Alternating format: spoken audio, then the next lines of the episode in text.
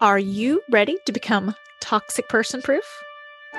Hey guys, Sarah K. Ramsey here to help you find love and success after a toxic relationship so you can design a life you're actually excited about living.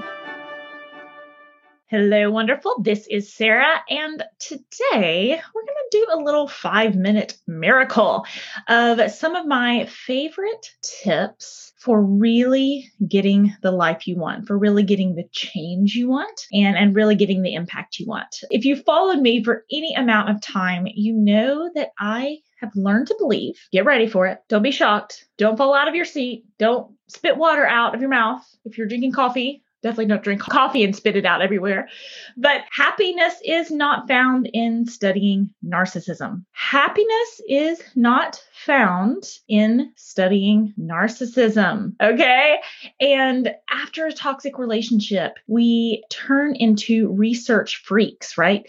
Um, and it's like, oh, let me study this and let me learn this and it becomes almost this obsessive place in our mind because we we keep wanting to find an answer we keep wanting to find the answer and at first it's usually the answer to get them to change uh, get them the help they need uncover and rethink through the things that have happened to us.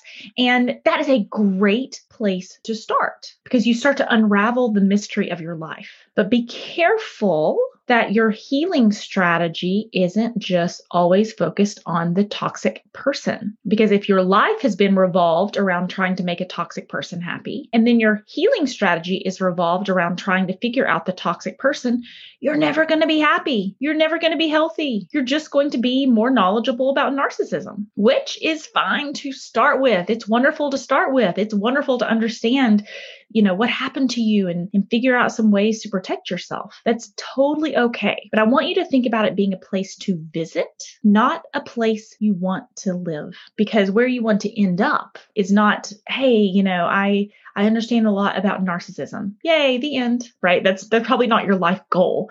Uh, what you want is to feel peace, to feel confident, to figure out ways to be in a healthy relationship, to figure out how to have a healthy relationship with yourself, to to know how to trust yourself, to uh, build a life you're excited about living, to have healthy friendships, healthy relationships with your kids, healthy relationships with your coworkers, to build your career, build yourself, build your life, not to study narcissism. Okay. So if you are in the habit of studying narcissism, that is a great place to start.